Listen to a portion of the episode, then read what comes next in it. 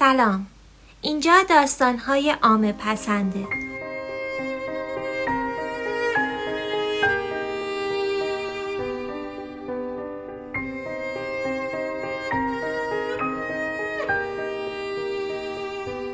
آوای فاخته قسمت هفتم.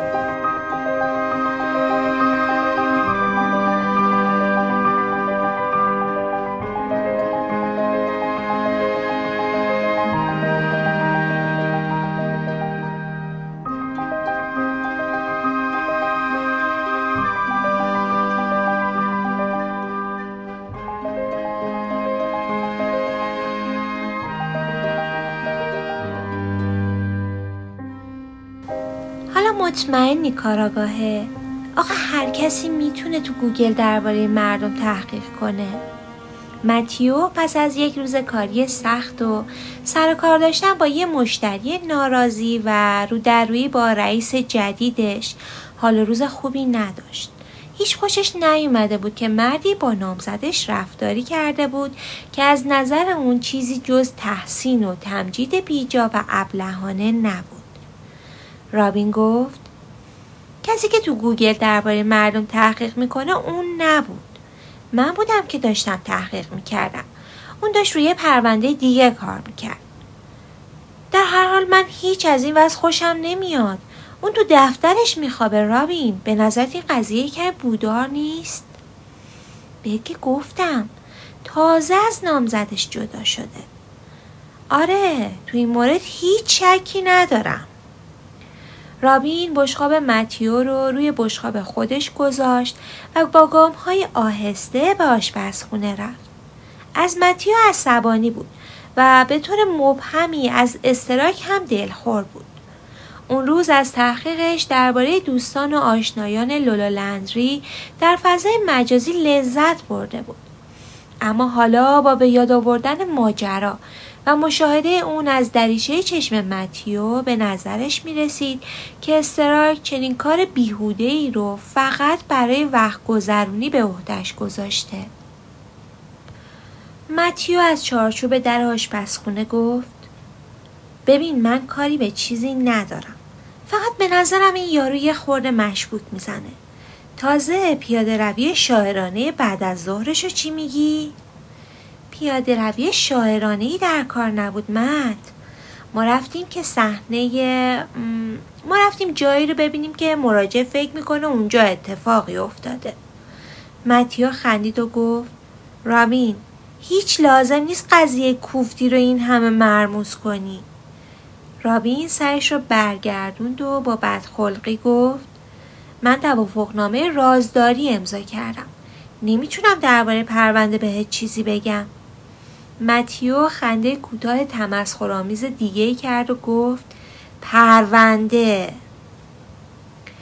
رابین در آشپزخونه کوچیک از این سو به اون سو می‌رفت و مواد خوراکی رو جابجا جا می‌کرد و در کابینت ها رو به هم میکوبید متیو بعد از اینکه مدتی اون رو با نگاهش دنبال کرد حس کرد که شاید یه ذره غیر منطقی بوده. رابین نزدیک شد که سرگرم خالی کردن تهمونده غذاها تو سطل آشغال بود و شروع به گفتن جمله های دلجویانه کرد. اما رابین اونو پس زد و بشخاب ها رو در سینک ظرفشویی گذاشت. رابین حس می کرد قدر و ارزش خودش مورد تردید قرار گرفته. به نظر می رسید از مطالبی که از اینترنت گرفته شده بود خوشش اومده باشه. استراک برای شایستگی و ابتکارش ازش قدردانی هم کرده بود. وقتی رابین شیراب سرد رو باز کرد متیو پرسید هفته دیگه چند تا مصاحبه کاری داری؟ رابین که با حرس و ناراحتی به بشقاب روی اسکاش می‌کشید به دلیل صدای شرشر آب با صدای بلندی گفت سه تا منتظرمون تا متیو به اتاق نشیمن بره بعد شیراب و بس چشمش به تکه ریزی از نخود فرنگی یخ زده افتاد که روی حلقه نامزدیش بود. استراک ساعت نه و نیم صبح روز جمعه به آپارتمان شارلوت رسید. برداشتش این بود که پیش از ورود شارلوت نیم ساعت فرصت داره که از اونجا بره با این فرض که اون خیال رفتن رو داشته باشه نه اینکه بخواد همونجا منتظرش باشه. ساختمان های بزرگ و باشکوهی که در خیابان پهن ردیف بودند درختان چنار، مغازه قصابی کوچیکی که مال دهه پنجاه بود و کافه هایی که افرادی از سطوح بالاتر طبقه متوسط تو اونا رفت و آمد می‌کردن و رستوران های شیک و قشنگ خیابون همیشه از دید استراک یه ذره غیر واقعی و نمایشی به نظر می رسیدن. شاید همیشه ته دلش می‌دونست که به اونجا تعلق نداره و تو اون محله هم دوون پیدا نمی‌کنه. تا همون لحظه ای که قفل در رو باز کرد بعید نمی‌دونست که شارلوت اونجا باشه. اما همین که از چارچوب در به داخل خونه قدم گذاشت فهمید که کسی اونجا نیست. سکوت حاکم بر فضای خونه طوری بود که از بیاعتنایی اتاقهای خالی حکایت داشت و وقتی وارد حال می‌شد صدای قدمهاش بیش از حد بلند و ناآشنا به نظر می رسید.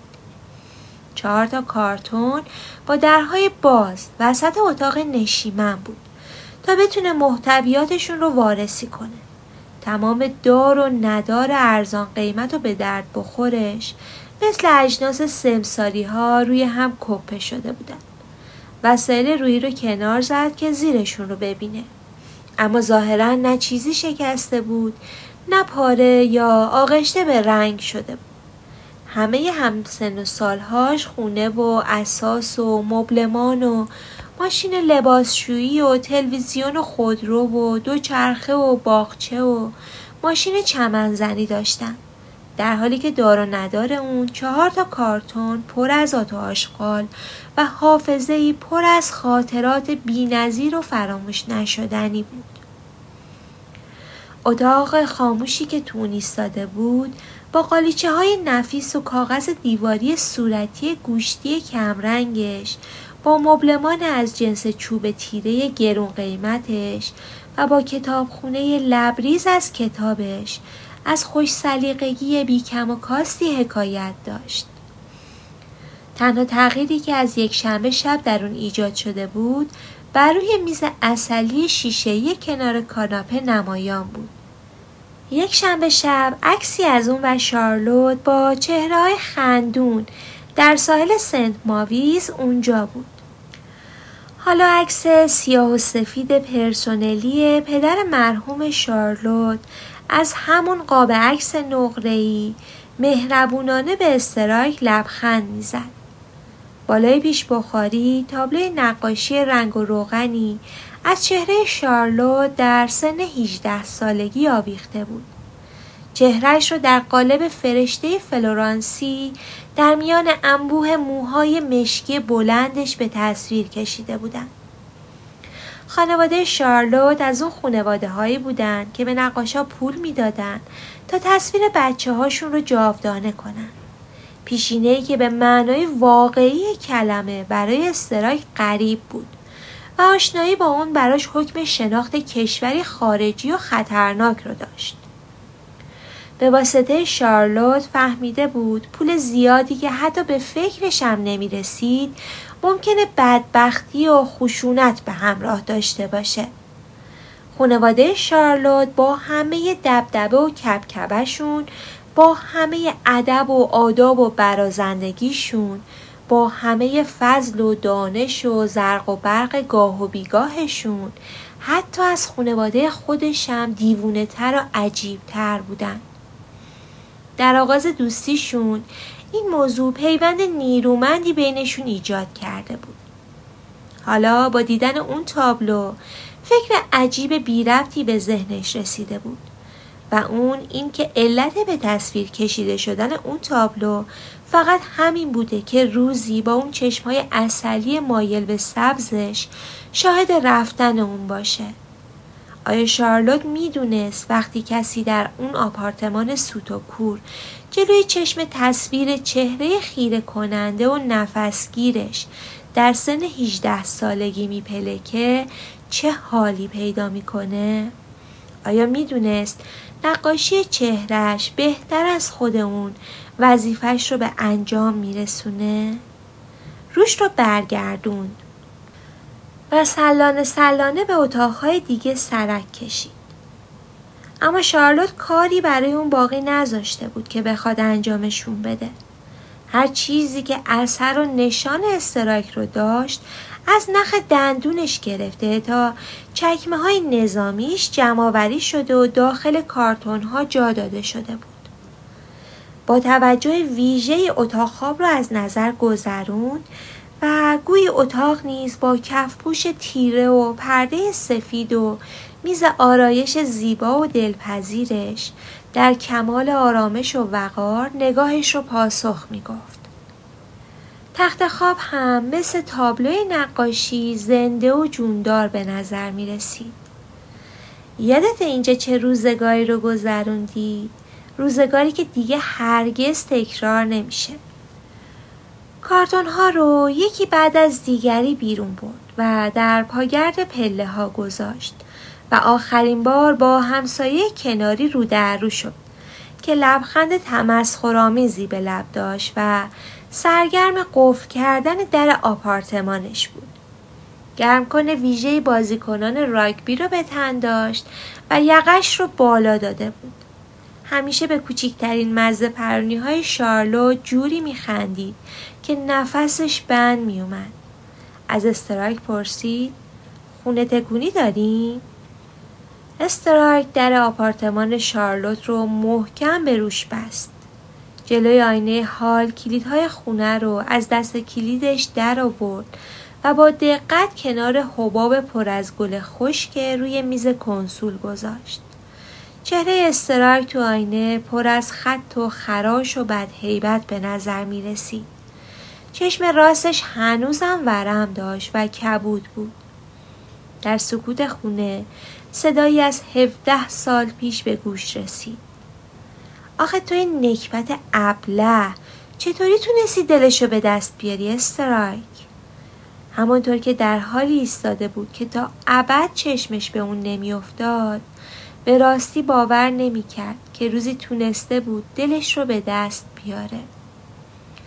در یه لحظه جنون آمیز نهایی به کوتاهی فاصله بین دو تپش قلب مثل همون لحظه که پنج روز پیش استراک رو سراسیمه دنبالش دوونده بود به فکرش رسید که همونجا منتظرش بمونه تا برگرده. بعد صورت مثل ماهش رو بین دو تا دستاش نگه داره و بگه بیا یه بار دیگه تلاش کنی. اما قبلتر تلاششون رو کرده بودن. نه یه بار و دو بار بارها و بارها. و هر بار با فرو نشستن امواج خروشان دلتنگی هاشون برای همدیگه بیرونه های زشت و ناخوشایند گذشته سر برآورده بودند و سایه شوم و تالیکشون بر تک تک تلاش هاشون برای بازسازی رابطهشون افتاده بود. برای آخرین بار در خونه رو پشت سرش بست. همسایه خوشخنده رفته بود. استرار چهار کارتون رو از پله ها پایین برد و در پیاده رو گذاشت و منتظر تاکسی موند. استرایک به رابین گفته بود که صبح آخرین روز کارش دیر به دفتر می‌رسه. کلید یدکی رو به اون داده و گفته بود خودش در رو باز کنه و وارد دفتر بشه. رابین از حالت عادی و پیش پا افتاده کلام استرایک هنگام گفتن آخرین روز یه مقداری رنجیده بود. گویی به اون می‌گفت با اینکه به خوبی با هم کنار اومدن هرچند در چارچوبی حرفه‌ای و محدود با اینکه دفترش خیلی خیلی مرتبتر و منظمتر از قبل شده با اینکه دستشوی افتضاح بیرون در شیشه‌ای بسیار تمیز شده با اینکه زنگ پایین ساختمون بدون کاغذ پاره چسبیده در زیرش خیلی بهتر به نظر می‌رسه.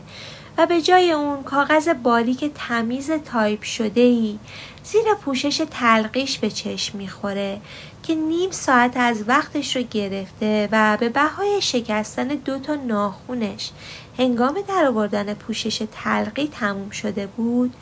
با وجود کارآمدی رابین در گرفتن پیغام ها و با همه هوشمندیش موقع گفتگو درباره قاتل لولا لندری که به احتمال نزدیک به یقین وجود خارجی نداشت استراک لحظه شماری می‌کرد که زودتر از شر اون خلاص بشه. مثل روز روشن بود که اون قادر به پرداخت حقوق یک منشی موقت نیست. دو مراجع بیشتر نداشت به نظر می رسید خونه نداشته باشه که متیو هم یک سره به این موضوع اشاره می کرد. انگار خوابیدن در محل کار نشانه فقر و تنگدستی وحشتناکی بود. بدیهیه که رابین می‌فهمید از نظر استراک نگه داشتن اون کار بیموردیه. اما رابین به هیچ وجه انتظار رسیدن روز دوشنبه رو نمی‌کشید. باید به دفتر جدید و ناآشنایی می‌رفت. از شرکت چاره موقت برای دادن نشانی جدید باهاش تماس گرفته بودند. جای تر و تمیز و پر رفت و آمدی که بی تردید مثل بسیاری از این گونه شرکت ها پر از زنهای حرف دراری بود که همگی سخت سرگرم مسائلی بودند که برای اون کمترین اهمیتی نداشت. گرچه رابین باور نداشت که قاتلی وجود داشته باشه و می‌دونست که استراک هم چنین چیزی را قبول داره روند اثبات وجود قاتلی که وجود خارجی نداشت در نظرش بسیار جذاب بود. تجربه کار رابین در طی هفته گذشته هیجان انگیزتر از چیزی بود که با متیو در میان گذاشته بود. کارش در کل هفته حتی تماس های دوبار در روزش با شرکت فیلمسازی بست فیلمز فردی بستیک وی و خودداری های مکررشون از انجام درخواست رابین برای گفتگو با این فیلمساز چنان احساس مهم بودنی در اون ایجاد می کرد که به ندرت نظیرش رو در طول پیشینه حرفه‌ایش تجربه کرده بود. رابین شیفته روند درونی فعالیت های فکری دیگران بود. دوره تحصیلش در رشته روانشناسی رو به نیمه رسونده بود که بعد از وقوع حادثه پیش بینی نشده ای تحصیلات دانشگاهیش رو نیمه کاره رها کرد. ساعت ده و نیم شده بود و استراک هنوز به دفتر برنگشته بود. اما به جای اون زن درشت اندامی با لبخندی آمیخته به دلواپسی به دفتر اومده بود که پالتوی نارنجی به تن و کلاه بره بافتنی ارغوانی رنگی هم بر سر داشت. اون خانم هوک بود. نام آشنایی که از آن تنها مراجع دیگه استرایک بود. رابین خانم هوک رو راهنمایی کرد که روی کاناپه شکم داده کنار میز تحریر خودش بنشینه و براش چایی آورد. با توجه به توصیف ناجور رابین از آقای کرادی چشم چران طبقه پایین استراک یک دست فنجان ارزان قیمت و یک بسته چای کیسه ای هم برای خودشون خریده بود. خانم هوک که جوره های ریز ریز بیفایده ای از چای جوشانش می نوشید برای سومین بار گفت می‌دونم زود اومدم قبلا اینجا ندیده بودمت منشی جدیدشی؟ رابین گفت من منشی موقتم. خانم هوک که به حرفش گوش نداده بود دوباره شروع به صحبت کرد و گفت حتما خودت حد زدی که به خاطر همسرم اومدم. فکر کنم زنهایی مثل منو زیاد می‌بینی نه؟ زنهایی که می‌خوان حقیقت و هر قدر هم که تلخ باشه بدونن. خدا می‌دونه چند وقته که شک به دلم افتاده. ولی بهتر حقیقت معلوم بشه. درسته؟ بهتر حقیقت معلوم بشه. فکر می‌کردم کرمورن اینجا باشه. رفته دنبال یه پرونده دیگه. رابین گفت بله. اما در واقع احتمال می‌داد استرایک دنبال کاری مربوط به زندگی خصوصی اسرارآمیزش رفته. وقتی به رابین می‌گفت که دیر میاد حالت احتیاط آمیزی پیدا کرده بود. خانم هوک پرسید می‌دونی باباش کیه؟ رابین که فکر کرده بود زن بیچاره درباره همسرش صحبت می‌کنه در جوابش گفت نه نمی‌دونم خانم هوک با شوق و ذوقی نمایشی گفت جانی روکبیه جانی رو که رابین که به طور همزمان هم فهمیده بود که خانم هوک از استرایک حرف می‌زنه و هم اندام درشت استرایک رو دیده بود که از پشت در شیشه نزدیک و نزدیکتر میاد نفسش رو در سینه حبس کرد. می‌تونست تشخیص بده که بسته بسیار بزرگی رو هم می‌کنه. به خانم هوک گفت یه لحظه منو ببخشید. استراک از پشت کارتون سرک کشید و رابین رو دید. که به سرعت از در شیشه بیرون اومد و اون رو پشت سرش بست. ازش پرسید چی شده؟ رابین آهسته گفت خانم هوک اومده. عجب گیری افتادیم ما. یه ساعت زودتر اومده که. آره می‌دونم. فکر کردم شاید بخواین قبل از بردنش به اتاقتون. یه خورده اونجا رو سر و سامون بدین. استرای جعبه مقوایی رو روی پاگرد فلزی پله ها گذاشت و گفت باید اینا رو از کنار خیابون بردارم و بیام بالا. رابین گفت من کمکتون می‌کنم. نه تو برو معدبانه به حرف بگیرش. اون کلاس سفالگری میره و فکر می‌کنه شوهرش با حسابدارش سر و سری داره. استرار کارتون رو همونجا پشت در شیشه گذاشت و لنگ لنگان از پله پایین رفت. جنی روکبی ممکن بود راست باشه؟ رابین که بار دیگه پشت میزش می نشست با خوشرویی به خانم هوک گفت داره میاد زیاد طول نمی‌کشه. آقای استرار گفت شما سفالگری می‌کنی. همیشه دلم می‌خواست امتحانش کنم. پنج دقیقه تموم. خانم هوک درباره سازوکار کلاس سفالگری و مرد جوان فهمیده و خوشرفتاری حرف می‌زد که تدریس کلاس رو به عهده داشت. بیان که رابین درست و حسابی به حرفاش گوش داده باشه. بعد در شیشه باز شد و استرایک فارغ از حمل و جابجایی کارتون ها وارد شد و لبخند معدبانه ای به خانم هوک زد که به تندی از جاش بلند شده بود تا با اون احوال پرسی کنه خانم هوک گفت اوا کورمورن چشمت چی شده؟ کی مش زده به چشمت؟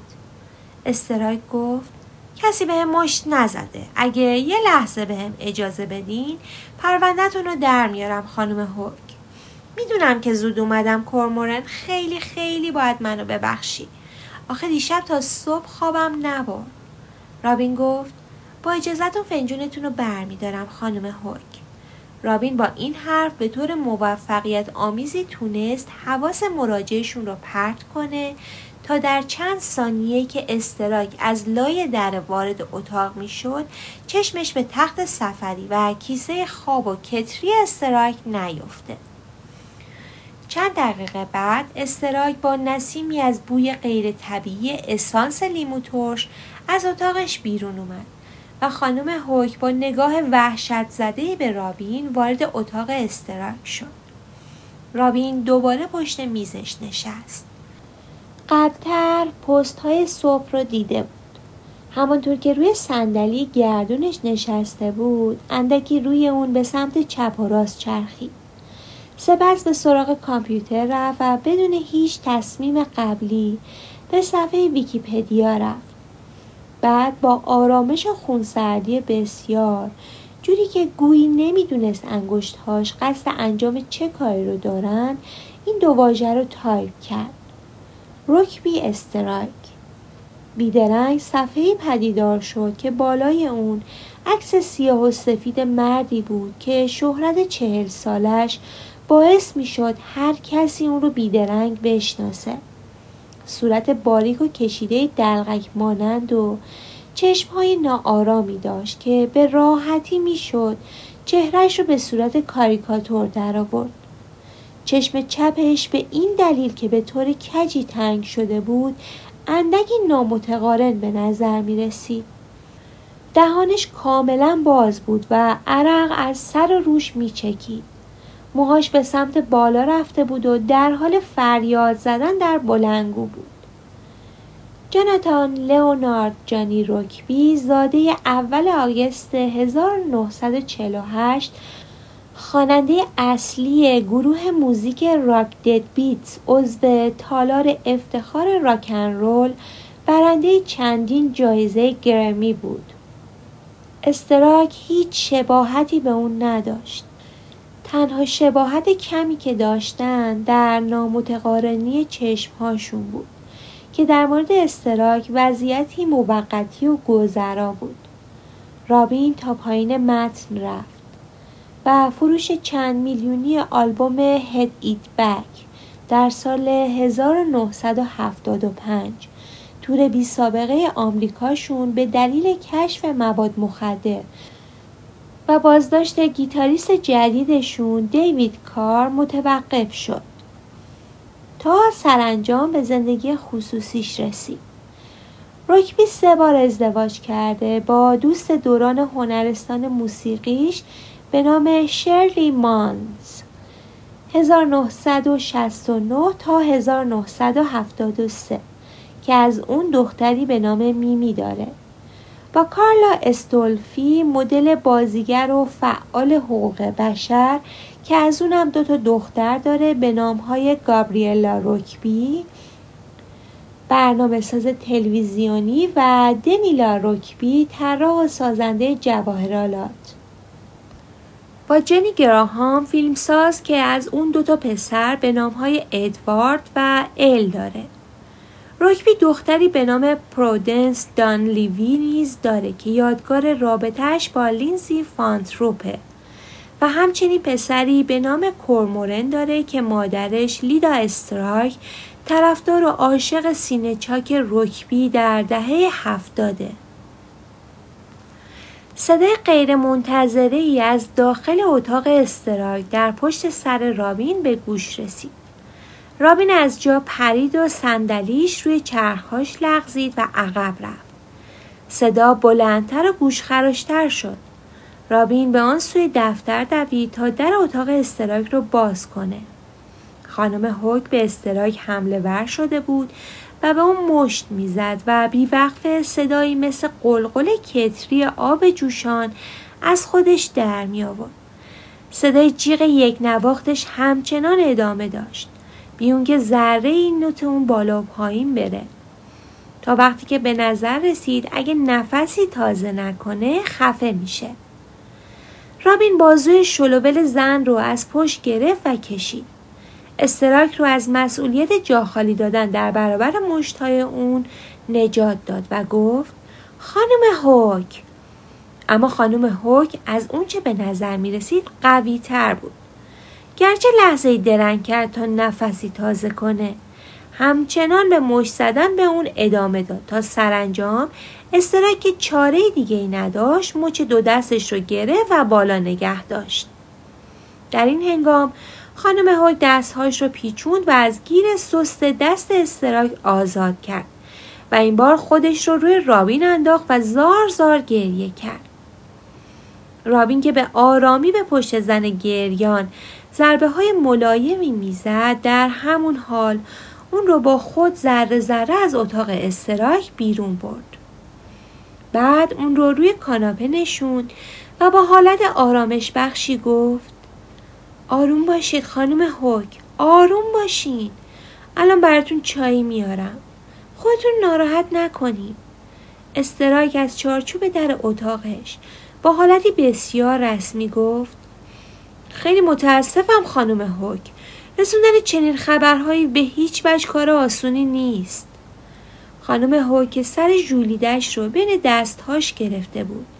و روی کاناپه خود رو به عقب و جلو تاب می‌داد و صدای جیرجیر کاناپه را در آورده بود. با صدای زوزمانندی گفت منو بگو که فکر می‌کردم با والریه. نمی‌دونستم. نمی‌دونستم با خواهر خودمه. رابین که ناراحت شده بود و دلش برای زن میسوخت آهسته گفت من میرم چای بیارم. رابین کتری به دست کمابیش از در بیرون رفته بود.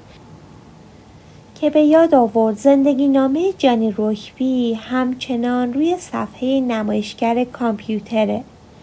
اگه وسط این جار و جنجال یک بار برمیگشت. که صفحه رو از روی نمایشگر برداره عجیب و غیر عادی به نظر می رسید. از این رو به شتاب از سالن بیرون رفت به این امید که استراک به قدری حواسش به خانم حک باشه که اون رو نبینه. چهل دقیقه طول کشید تا خانم حک دومین فنجان چایش رو نوشید و از بس گریه کرد لوله دستمال کاغذی که رابین از دستشویی پاگرد پله ها آورده بود به نیمه رسید.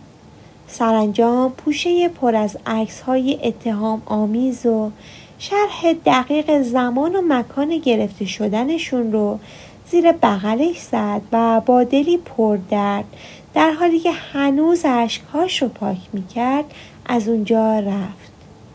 استرایک منتظر موند تا خانم هوک در تقاطع خیابون از نظر ناپدید بشه. بعد در حالی که خوشحال و خندون آهنگی رو زیر لب زمزمه می‌کرد بیرون رفت و با ساندویچ هایی برگشت که با هم سر میز رابین با لذت زیادی خوردن. این دوستانه ترین رفتار استراک در طول هفته ای بود که با هم کار کرده بودند و رابین اطمینان داشت این کارها برای اینه که اون می‌دونه به زودی از شهرش خلاص میشه. استراک پرسید می‌دونستی که امروز بعد از ظهر باید برم با دیریک ویلسون صحبت کنم؟ رابین گفت همون نگهبانه که بیرون روی داشت؟ بله بله می‌دونستم وقتی برگردم تو دیگه رفتی برای همین قبل از رفتنم برگه ساعت کاری تو امضا می‌کنم راستی ببین خیلی ممنون که استرک با سرش به کاناپه اشاره کرد که حالا دیگه کسی روی اون نشسته بود. نه بابا خواهش می‌کنم. تفلک خانومه. آره عوضش. حالا دیگه از جیک و قاپ شوهرش با خبره. در هر حال برای همه کارهایی که تو این هفته کردی ازت ممنونم. رابین با خوشرویی گفت وظیفم بود. ای کاش توانایی پرداخت حقوق منشی رو داشتم. اما حدس می‌زنم که آخرش منشی مخصوص یکی از اون آدمای کله گنده بشی و حقوق درست و حسابی بگیری و نون تو روغن باشه. رابین کما بیش از حرفش دلخور شد و گفت من دنبال اینجور شغلا نیستم. سکوت ناخوشایندی برقرار شد. استراک در کشاکش جدالی درونی بود. از تصور میز خالی رابین در هفته آینده دلش می گرفت. به این نتیجه رسیده بود که هم صحبتی با رابین به طور دلپذیری بی سره و کارآمدی و مهارتش در انجام کارها خستگی اونو از تنش به در می‌کنه. اما مگر اون از اون ثروتمندانی بود که به طور بیمارگونه به سبک دوران ملک ویکتوریا برای همصحبتی با افراد پول خرج می کردن. بی تردید کار بیهوده ای بود. بماند که ولخرجی هم به حساب می آمد. شرکت چاره موقت در گرفتن کارمزدش به کسی رحم نمی کرد. رابین از اون دست تجملاتی بود که اون قادر به پرداختش نبود. خیلی خوشش اومده بود که رابین درباره پدرش از اون چیزی نپرسیده. چون استرایک صفحه مربوط به جانی روکبی رو روی نمایشگر کامپیوتر دیده بود. چرا که این نشانگر خودداری خارق العادهش و یکی از معیارهایی بود که استراک اغلب با توجه به اون درباره آشنایان جدیدش قضاوت می‌کرد. اما این هیچ تغییری در چارچوب تنگ امکانات محدودش ایجاد نمی‌کرد. اون باید می‌رفت.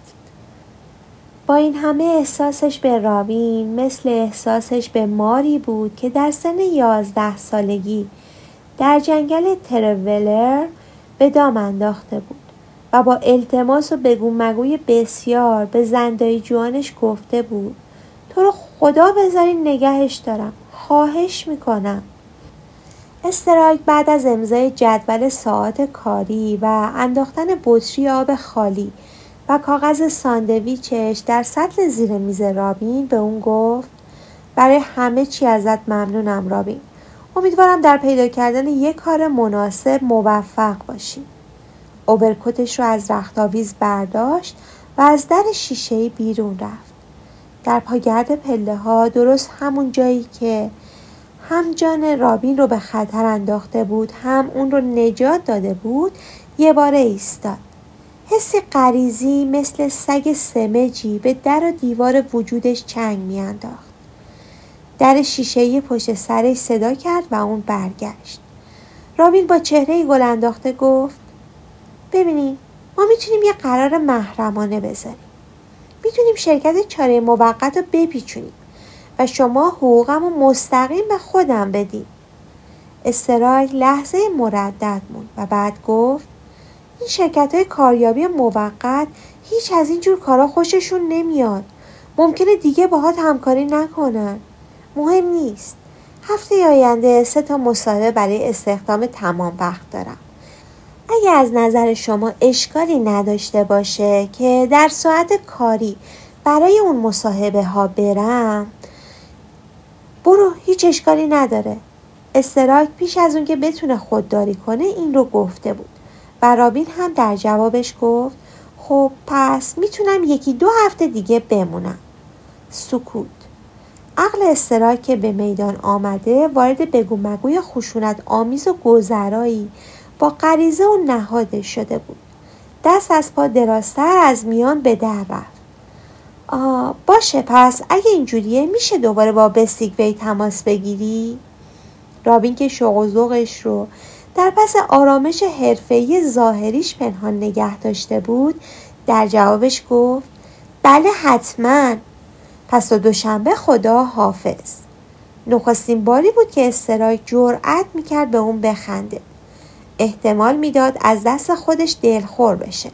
اما وقتی در هوای خنک بعد از ظهر پاش رو از ساختمون بیرون گذاشت پشیمون که نشده بود هیچ به طرز عجیبی حس خوشبینیش هم جون تازه ای Let loose the flood I've been keeping inside. All my life I've been searching for something that wouldn't just shatter or slip from my hands. And if all of our futures are certain, then read me the lines on my palm one more time. خب قسمت هفتم هم تموم شد. ممنونم که همراهمون بودین و گوش کردین این قسمت از پادکست رو. ممنون میشم. ما رو به دوستانتون معرفی کنین و اگر دوست داشتین برامون کامنت بذارین و نظراتتون رو به ما بگید نظرات خوب شما به ما کمک می‌کنه که پادکست رو بهتر کنیم کیفیتش رو بالاتر ببریم و همینطور همراهی و همدلیتون به ما انگیزه میده. خلاصه که مرسی که هستین. سعی می‌کنیم قسمت بعدی رو خیلی زود آپلود کنیم. So tell me what happens next. Something I don't expect. I don't believe. You when you said We don't have a choice in the way that this ends So take all this way leave me with my regrets. If nothing I say can change your mind, then all I ask for is one goodbye.